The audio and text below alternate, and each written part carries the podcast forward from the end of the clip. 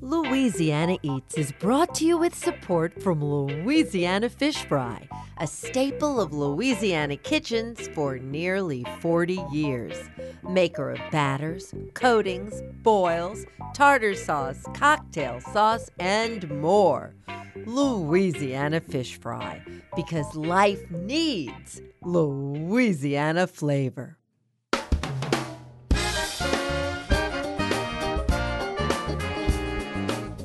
From our studios in the Southern Food and Beverage Museum in New Orleans, this is Louisiana Eats.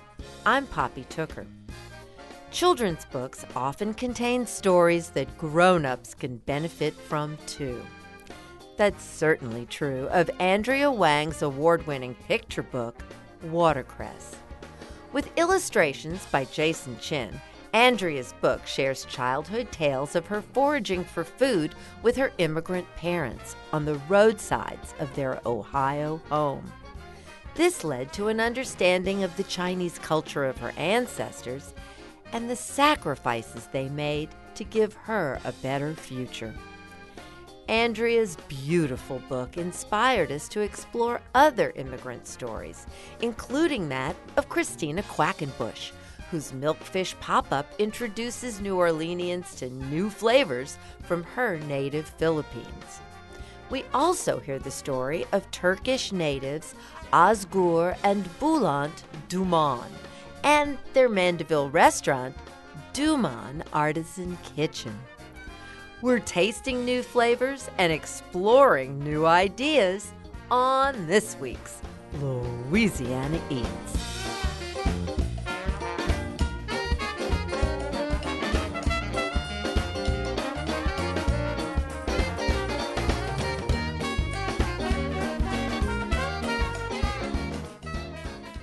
Foraging is trending. The advent of slow food and farm to table movements has inspired, or maybe was inspired by foraging. Although now it seems to have a hip connotation, searching for wild food resources was born out of necessity, using what's at hand. First generation Asian American Andrea Wang's first foraging experience was as bittersweet as the watercress she was gathering on the side of the road with her parents. She and illustrator Jason Chin shared with us the duality of free food and the memory of her first time gathering watercress. So, watercress was growing in this water filled irrigation ditch by the side of the road in rural Ohio. And it looks like a weed to me. And it never occurred to me that it would be food until my parents stopped and made us get out and gather it. I was unhappy doing this activity. Um, I was one of a very few Asian American families in my small town in Ohio, and I already felt like I didn't belong. So to be seen gathering, you know, weeds from a ditch to eat was um, a very painful experience for me. And your little brother wasn't making it any better, was he? no, he's my older brother. And yeah, the, uh, you know, he held the watercress up to my face and, you know, shook it at me because he thought this was hilarious. At the dinner table that night, my parents had cleaned and, you know, cooked the watercress and presented it. And I didn't want to eat it. I only, you know, it says in the book that I only want to eat vegetables from the grocery store. And that was so true. I wanted to be just like my, you know, um, peers who I was pretty sure had never foraged for food in their lives. I didn't want to be seen as different. And my parents were very practical and they told me, you know, it's fresh and it's free. But that word free is so loaded. It means something completely different to me as a child um, than it did to my parents.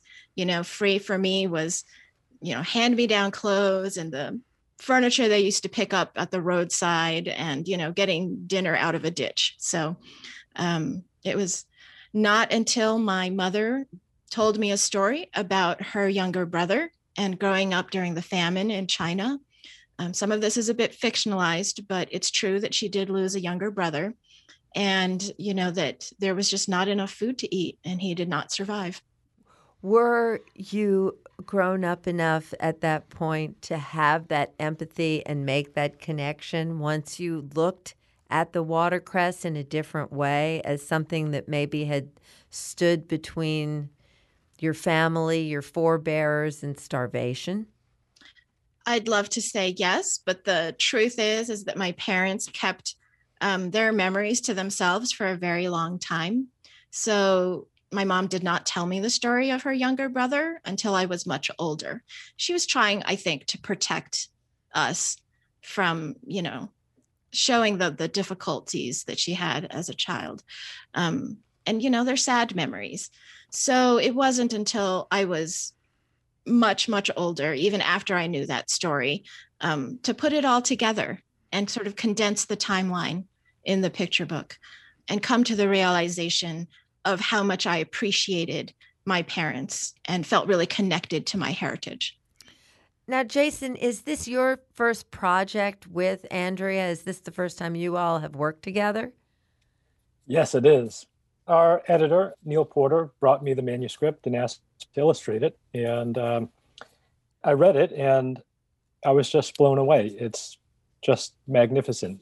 It's so emotionally evocative and beautifully written. And it was clear that a manuscript like this doesn't come along very often. At the same time, I was very nervous about taking it on because it's such a personal story.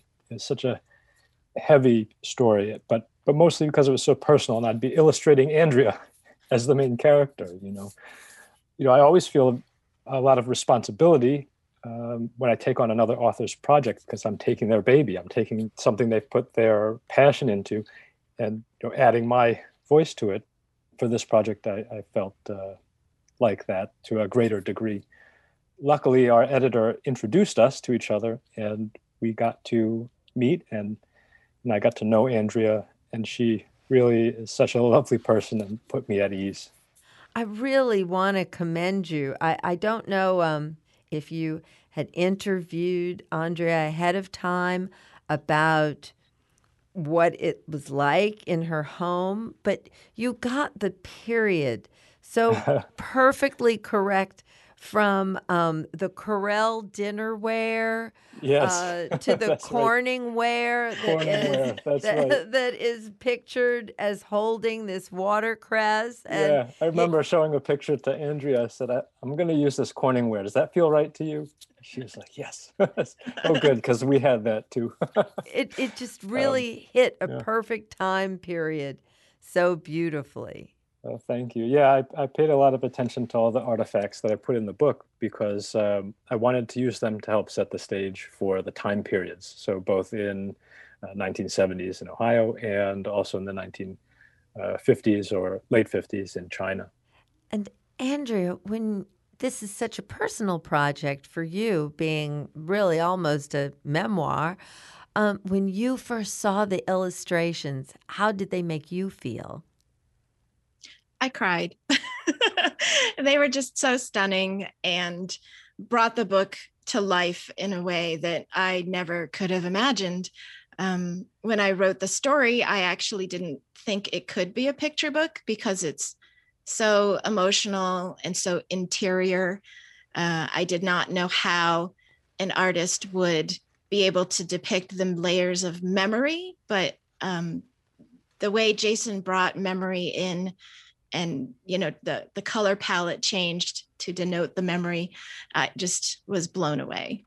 I uh, thought a lot about chinese painting actually when i was thinking about how to depict memory.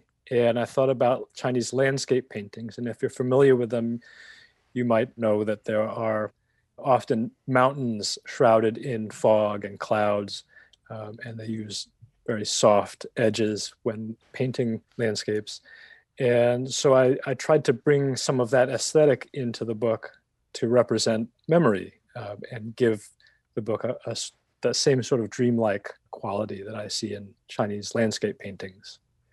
For me personally, um, working on the project gave me an excuse to kind of return to my heritage and my roots. Hear some of my father's stories from when he was growing up, which are very similar to Andrea's stories of not wanting to eat Chinese food because he wanted to fit in, he wanted to belong in uh, America. This gave me another way to reconnect to my family's heritage and my family's story. Maybe it's just me. Maybe it's being from South Louisiana.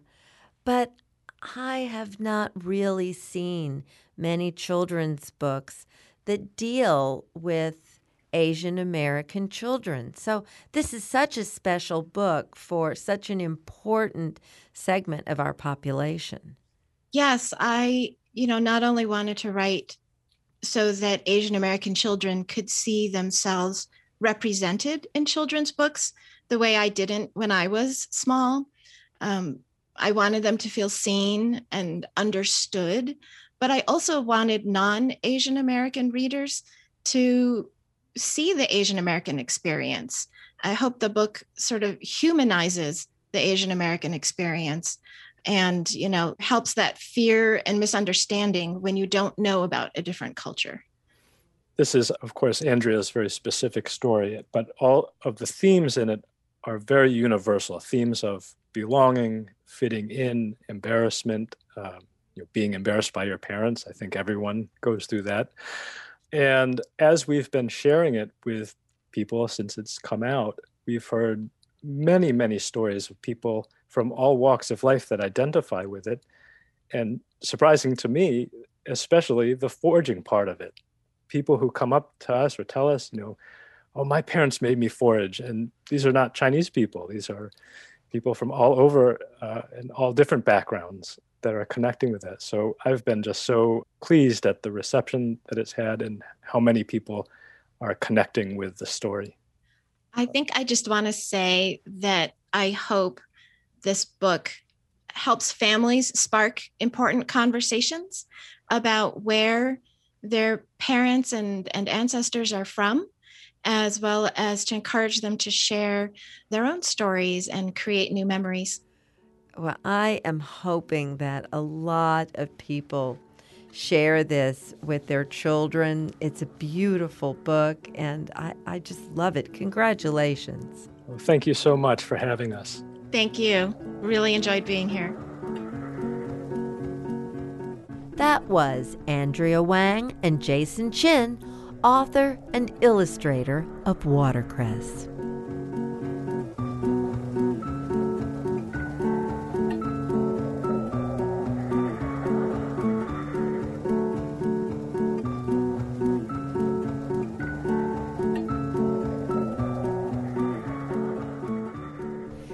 Watercress ever found its way onto your dinner table? Stay tuned, and we'll tell you why it just might be your next superfood.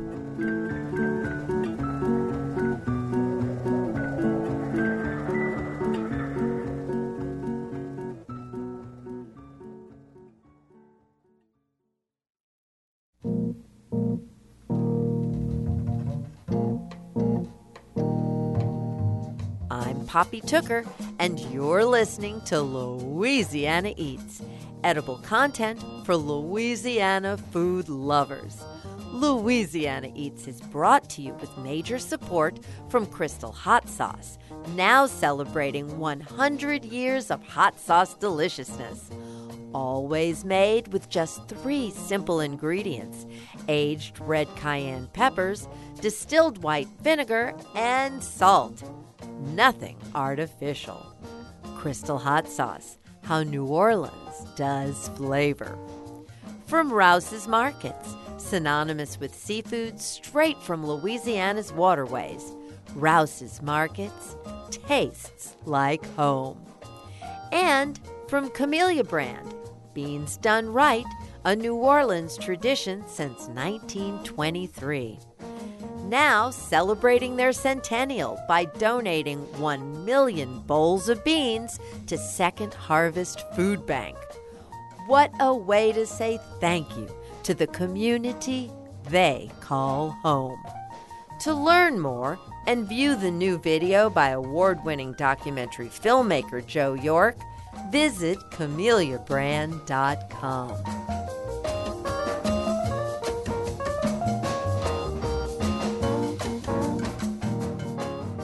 Here's this week's culinary quiz question, brought to you with support from Popeye's Louisiana Kitchen. Has watercress ever found its way onto your dinner table? Move over, arugula. Watercress just may be the world's next superfood. This aquatic flowering plant grows wild in fresh stream waters all across Asia, Europe, and the Americas. It's a member of the cruciferous family, but when nutritionally compared to kale, broccoli, and Brussels sprouts, it absolutely tops the charts. One cup of watercress is less than four calories, but includes chart topping amounts of vitamins K, C, E, A, and B6, along with calcium, magnesium, potassium, and phosphorus.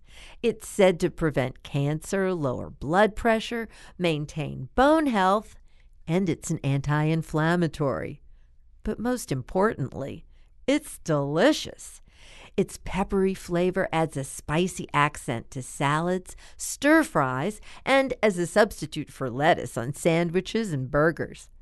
Andrea Wang's parents were really on to something when they stopped to forage watercress on the Ohio roadsides of her childhood. Give watercress a try at your dinner table soon. I'm Poppy Tooker, and you're listening to Louisiana Eats.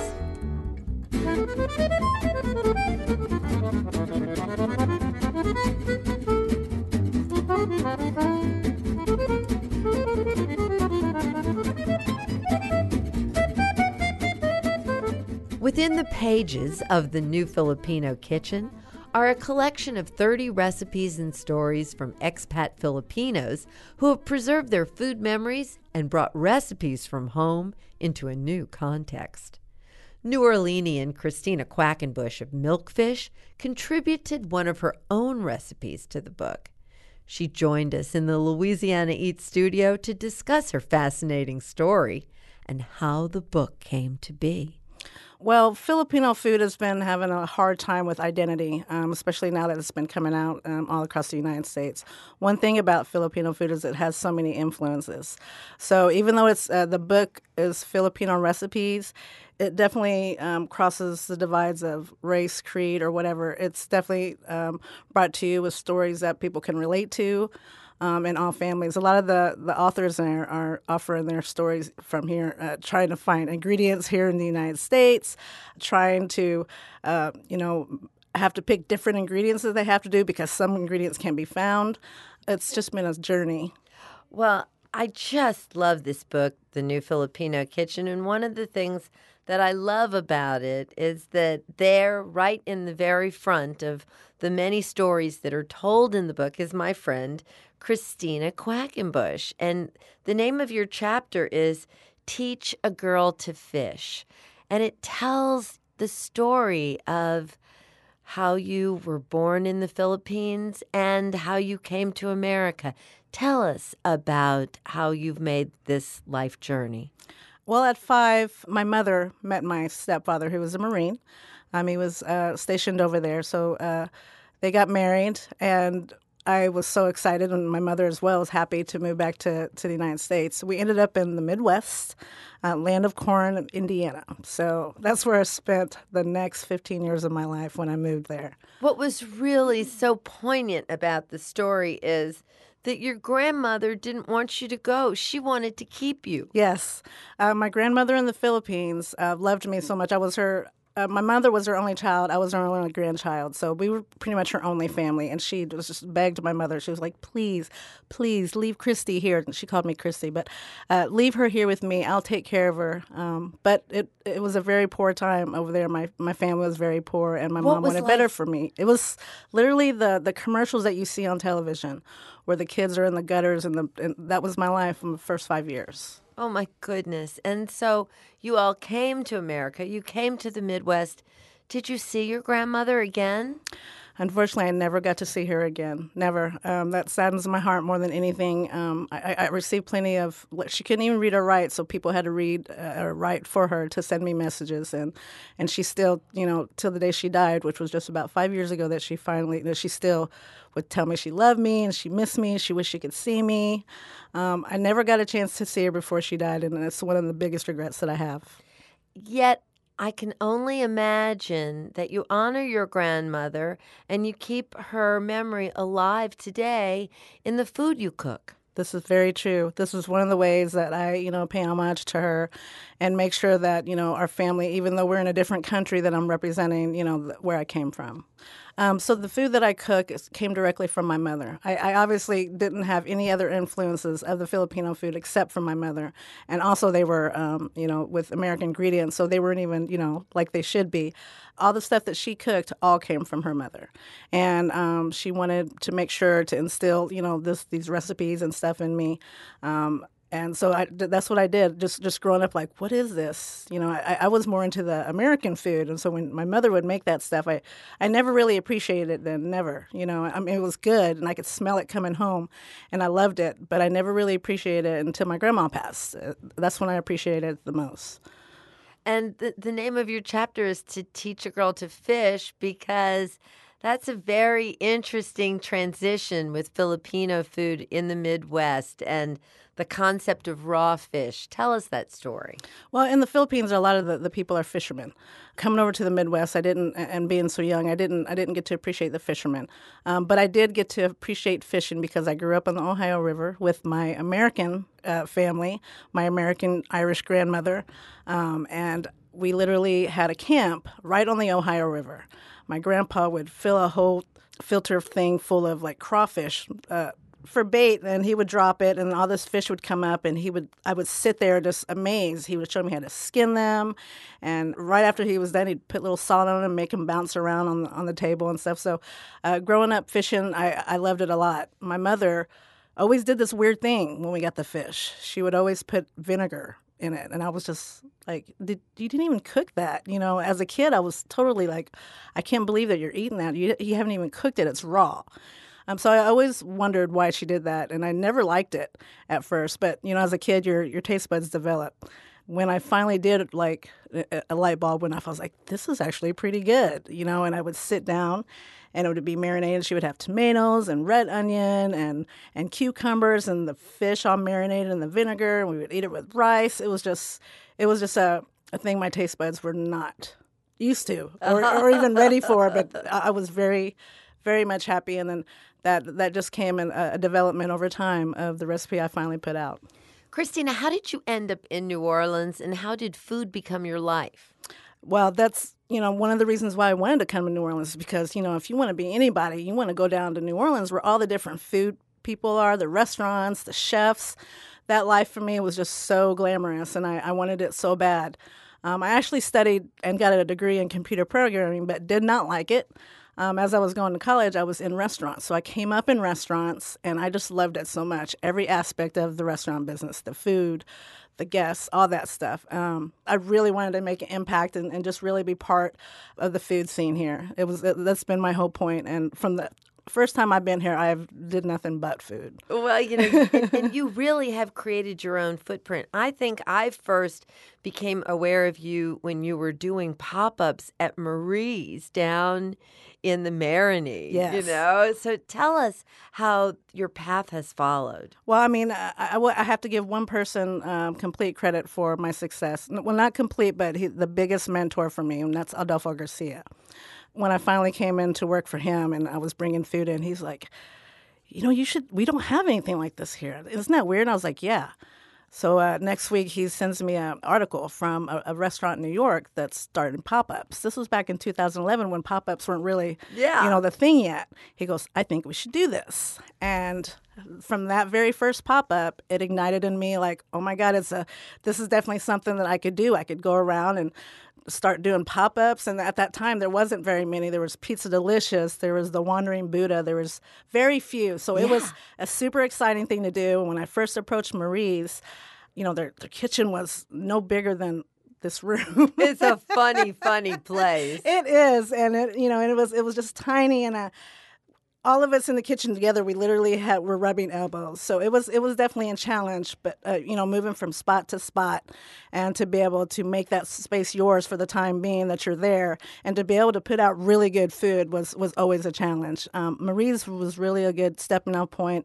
That's when the neighborhood started coming together. Other restaurants in the neighborhood came down and said, "Why don't you pop up at my place?" Well, Christina, it is so wonderful to continuously find you freshly popping up here and there there.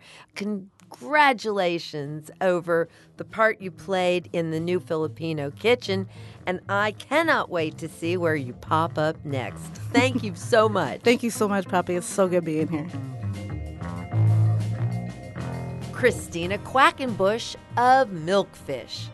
You'll find Milkfish popping up every Thursday night at 12 Mile Limit in New Orleans Mid City with Filipino food and karaoke.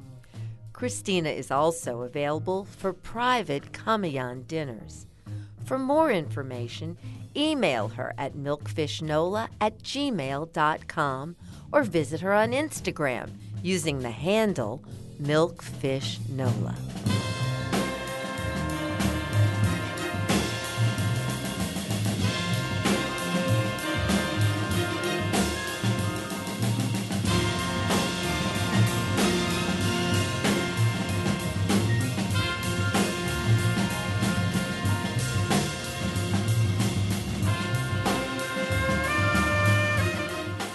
My name is Eddie Hernandez. I'm one of the owners and partner in. I do the R&D. I'm the executive chef for Taqueria del Sol in Atlanta. And I just wrote a book called Turnip Greens and Tortillas that is really going to shock people. Even more shocking than Eddie Hernandez's combination of turnip greens and tortillas is how artfully he moves between Southern and Mexican foodways. Throughout his award winning career, Eddie has revolutionized the food scene in Atlanta by playing on the best aspects of his own heritage and the South's expanding culinary scene. When we sat down with Eddie in our Louisiana Eat studio, I asked him how he first got started in the kitchen. Oh, it was a natural thing for me because uh, my grandmother and my mom, you know, they were excellent cooks, including my, my uncle. And it was embedded in me at a really young age how important it is to know how to cook. Uh, not thinking business wise later, but being able to fend for yourself. One of the things I believe you've really become known for is recreating authentic Mexican street food. Tell me what makes that food so unique and I don't special. know, maybe about 10, 15 years ago, you know, when eh, back in Atlanta, there was really nothing that resembled what we eat in Mexico. And then uh, some people started to advertise that that was authentic Mexican food, and I thought it was a lie. So one day I just said, you know, I really need to educate these people about what we actually eat in Mexico, and it's none of this stuff. So I started doing more traditional Mexican cooking and I started teaching, doing a little bit of classes here and there. And I always talk about what we do in Mexico, what a lot of people don't understand about Mexican food. There was a movement in the mid 90s uh, called Southwestern cuisine by people like, you know, Stephan Pyles and uh, Dean Fearing, uh, Robert Del Grande in Houston. And it was a big success. Nobody knew that actually Mexican cuisine started in Mexico, not in the Southwest, because we had the French living in our country for many, many years. So we learned all the sauces, uh, how to make bread, how to make pastries, how to cure meats. We learned so much from them, you know. And one Cinco de Mayo, uh, we decided that we didn't have anything else to learn, so we kicked them out. Thank you.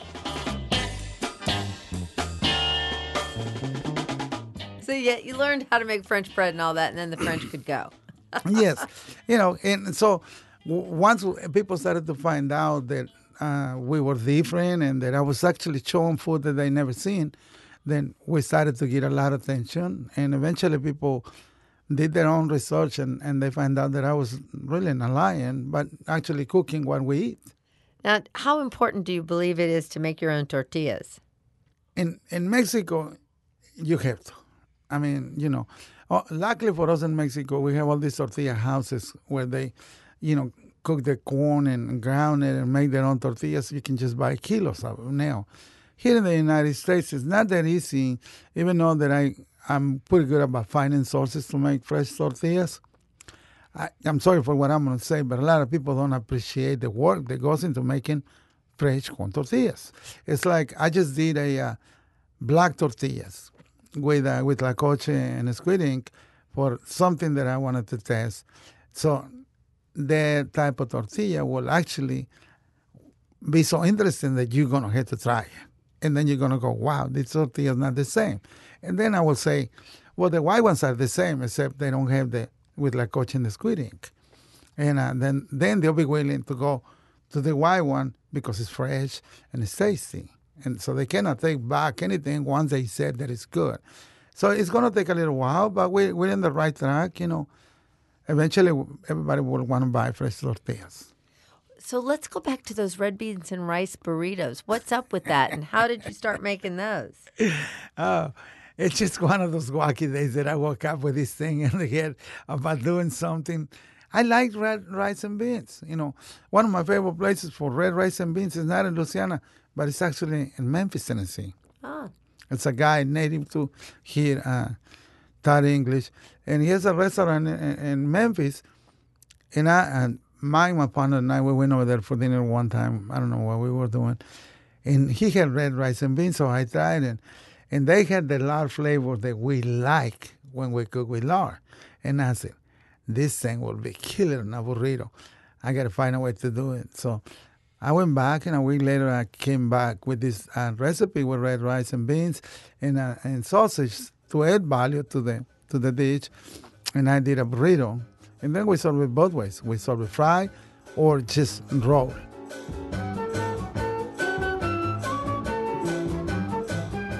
I would love to hear you explain why you even called the book Turnip Greens and Tortillas. Why are turnip greens as iconic to you as tortillas? It, there really wasn't. It's, it's a great story about the turnip greens. Uh, 1987, we had a restaurant in the south side of Atlanta, and we had a customer named Bobby Avery and his wife Juanita, who I really like. And one day Bobby came in and he had a, a trash bag full of turnip greens. And he says, Eddie, I want you to cook this. If anybody can make this thing famous, it's you. And I said, well, thank you, Bobby. And then I took him to the kitchen and never did anything with it. They went bad. Oh, So the next Friday, he comes back with another bag. Now I'm feeling bad. So I went to Mike and I said, Mike, what do you do with these things? he looked at it. He goes, a ton of greens. And I said, okay, what do you do with it? He goes, well, you cook them, you eat them. And I said, how you cook them? And he says, oh, I cannot explain this to you, but you're really good about picking up flavors. Let's go to Mary Mac's, who's supposed to have the best turnip greens in the city. So we go there and I go, oh, I got it. It's a soup. He goes, yeah, I mean, it's a soup. yeah. And he says, well, what did you expect? And I said, I don't know. I mean, I thought that you would treat him like a spinach. And uh, he said, no. I went back to that restaurant and he explained to me that everybody came hot, some vinegar and this and then. And I started to think about some of the plants that we have in Mexico that we actually eat, like quelites, and how we treat the plant. And I said, well, you know, I don't have pork stock or pork or ham hocks, so I'm gonna do it this way. And the only thing I had was chicken stock, and so I cook them the way I thought I would do them in Mexico. And I say, hey, Mike, you want to try this? And uh, he came in and I give him a bowl, and he goes, did you write down how you made that? And I said, why? He goes, they are really good, though. They're good. And I, I end up with a big pot, and we give them away to the people at the bar. And next Friday, Bobby another bag. I made him again. People at the bar is going like, hey, did you get some more of those uh, turnip greens? And um, I said, yeah. So well, can we have some? So he started giving it to them. And eventually they said, we need some cornbread. Oh yeah, cornbread and turnip. And I said, oh, no, no, no, no, we're not going to do cornbread. Uh, in Mexico, we eat these things with tortillas. And, and that's true. That's, I didn't make it up. It's just the way we will eat it, you know. And they asked for it all the time and eventually end up putting them on the menu. And he worked 30 years later, and I have a book. I would never thought, and I always get asked about it. I said, I have no idea how important turnip greens are in the South. I, I, I really never in my mind understood that. And now here I am, you know, being praised sometimes for for the greens, and everybody wants to make them, and, and they do it. And I was on, uh, in Memphis, and I had all these people from different parts of the United States going like, "Oh, thank you for sharing the recipe," you know. I had an old lady that started crying because her husband used to make them all the time, and, and she called him Mike's greens. His name was Mike, but he passed away. And I was there promoting the book, and she found out who I was, and she says, "My husband and I used to go to your restaurant in 19, you know, 93, and he loved you greens, you know. And can I take my picture with you?" And then she started crying, and I said, I don't know, no no need to cry. I mean, I'm just so glad to share the story. It's things like that. We have uh, so many things in common, and people don't even take the time to realize how similar we are. Our cultures are basically so close to each other." And I think that's why, you know, it's people like me who really embrace the South and actually gets rewarded with a lot of friends. And to me, that's the most important thing. I've been able to make a lot of friends. Thank you so much for talking with us and helping us demystify this connection between turnip greens and tortillas. Thank you, Eddie. Oh, no, thank you. Thank you for having me, Poppy. I really, really love being here. Eddie Hernandez co owner and executive chef at Taqueria del Sol in Atlanta.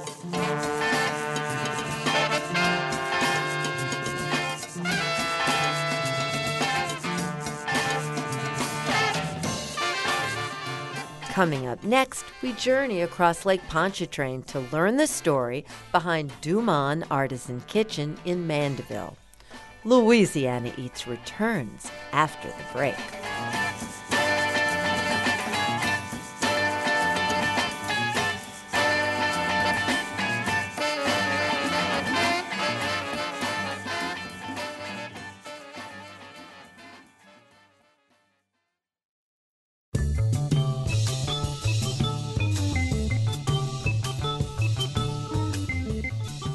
Poppy Tooker, and you're listening to Louisiana Eats, edible content for Louisiana food lovers. Louisiana Eats is brought to you with support from Louisiana Fish Fry, now doing for chicken what they've always done for fish fried chicken tenders, wings, sandwiches, and more. Louisiana Fish Fry has you covered with a mix specially for chicken. Louisiana fish fry because life needs Louisiana flavor. And from the St. Tammany Parish Tourist Commission, plan to stay, play, and get away on the Louisiana North Shore this spring. Discover the bounty of the bayou and rich culture from award winning chefs, soulful mom and pop restaurants, extraordinary bakers, and creative mixologists. To learn more, request the Explore the North Shore Visitor Guide for inspirational stories, custom itineraries, and event information at louisiananorthshore.com. St. Tammany Parish, 40 minutes from New Orleans French Quarter and a world away.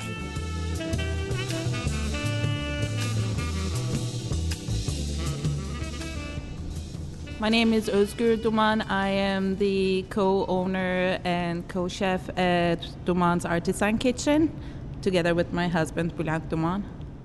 Just south of Highway 190 in Mandeville, only about 45 minutes from downtown New Orleans, you'll come across Duman Artisan Kitchen, a husband and wife collaboration producing some extraordinary fare in a beautiful setting. Influenced by Turkish, Italian, Israeli, and American cooking, Ozgur and Bülent Duman offer an eclectic menu unusual for the North Shore. Louisiana Eats had the opportunity to sit down with Ozgur and reflect on how the Turkish immigrants came to open Duman's Artisan Kitchen. Where are you all from originally, and how do you happen to be here on the North Shore with this business? We are from Istanbul, which is a uh, huge melting pot of different cultures, different uh, religions, and backgrounds of people. They are all there and we have a enormous uh, cuisine in Turkey, specifically in Istanbul, because all the east and west come together in a place like Istanbul. And even though we both are Turkish, my mom was married to an Israeli man, and we have been together uh, with some uh, Jewish communities all throughout my life and I was born in Germany. My mom's side comes from Greece, partially Greece, partially from Bulgaria. So uh, we have a lot going on as far as cultures and cuisine, and I am very happy of it. We are very blessed, honestly. Now, of all of the places in the United States where you could choose to live, how did you all end up settling here? It was a series of misfortunate events and coincidences. It is a like really really long story, but I am not gonna lie, when I first ended up in Louisiana, I did not like it one bit. It was the middle of the summer. It was so hot and all the bugs and everything. But after a while, it grows on you. And we fell in love and we didn't even think of moving anywhere else after that. This what we have here was the dream all along. So when we found this building here we actually discovered Mandeville and we fell in love with Mandeville as well. The people are amazing here. They are very kind and friendly and accepting and it was probably the best decision of our lives to come to Mandeville with this business. And how long ago was it that you came to the United States? So how long and how long have you been at this restaurant game?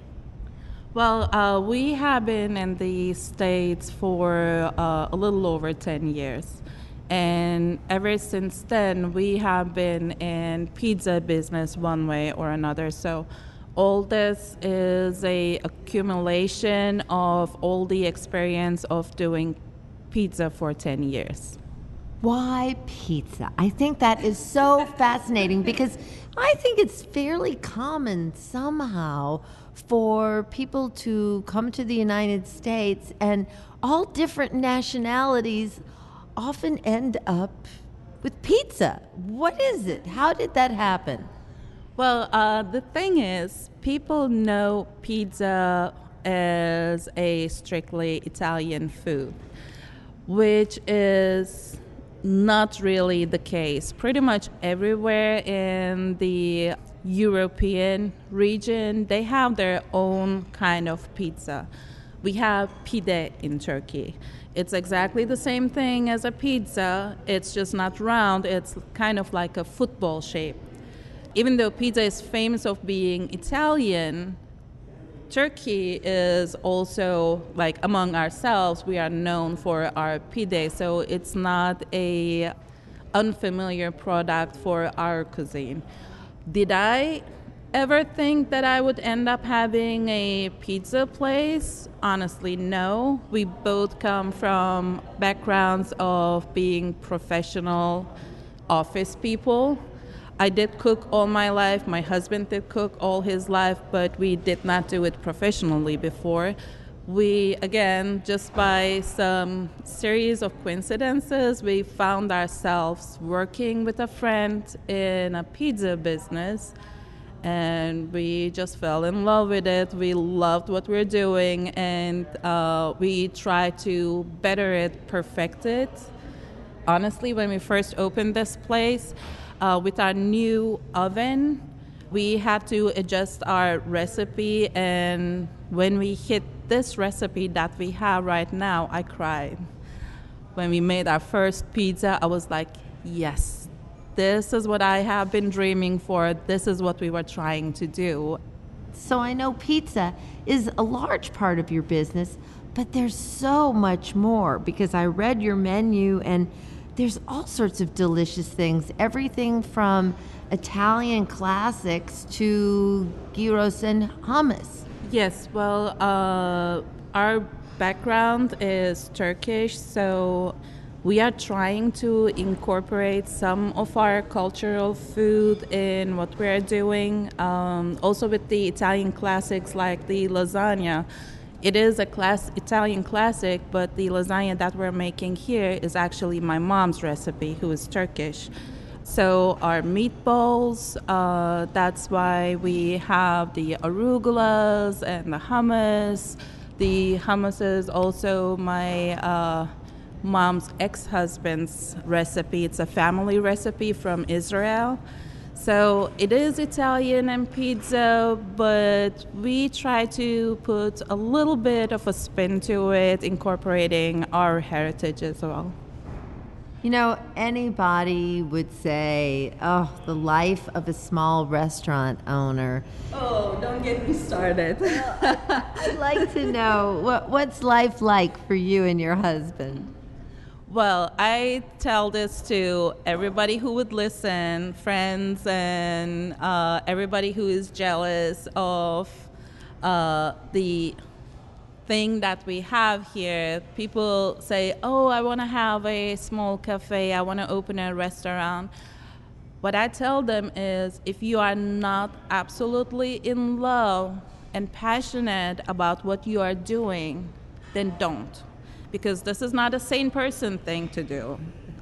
I'm not kidding. It is long hours, hard work, like physical labor. There is a saying in the restaurant industry what do you call a chef's wife? You call her an ex. Because, uh, I mean, we are very fortunate to be doing this together. Uh, you have no special days, no New Year's, no Valentine's Day, no Mother's Day, no nothing. You are always working. So it is hard. We are closed on Mondays and Tuesdays. Nothing is happening on Mondays and Tuesdays. So you have a very rough social life. You're working on the weekends where all the festivals are happening, the concerts, the sports events. You're working. But we love what we're doing. So it is worth every second of it, every tear, sweat, and blood that goes into it.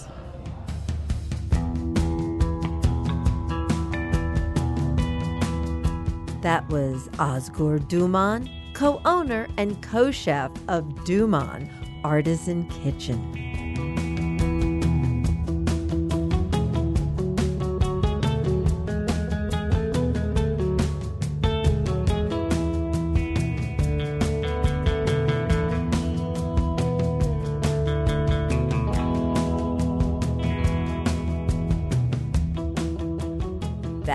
It for this week's edition of Louisiana Eats, edible content for Louisiana food lovers. Catch up on previous editions of Louisiana Eats on poppytooker.com, where over a decade of Louisiana Eats is available for pod and webcasting, along with recipes and cooking class videos, too. And don't forget to rate us on your preferred podcast platform. Louisiana Eats is made possible with major support from Popeye's Louisiana Kitchen, Louisiana Fish Fry, Camellia Brand Beans, Crystal Hot Sauce, Rouse's Markets, the St. Tammany Parish Tourist Commission, and from D'Agostino Pasta, handcrafted in Louisiana just as it's been done in Sicily for centuries. Visit d'agostinopasta.com to learn more. Support for Louisiana Eats also comes from Gulf Coast Blenders, dry ingredient blends with New Orleans roots. For more than 30 years, Gulf Coast Blenders has produced custom spice and dry blends for restaurant concepts across the country. To learn more, visit GulfCoastBlenders.com. Original theme music composed by David Pomerlow and performed by Johnny Sketch and the Dirty Notes. Big thanks to senior producer Joe Schreiner, producers Blake Longlinay and Steve Himmelfarb, and to our business manager and social media maven, Maddie Mullidew. Catch up with us anytime on Instagram, Twitter, and Facebook too. Louisiana Eats is a production of Poppy Tooker Broadcasting.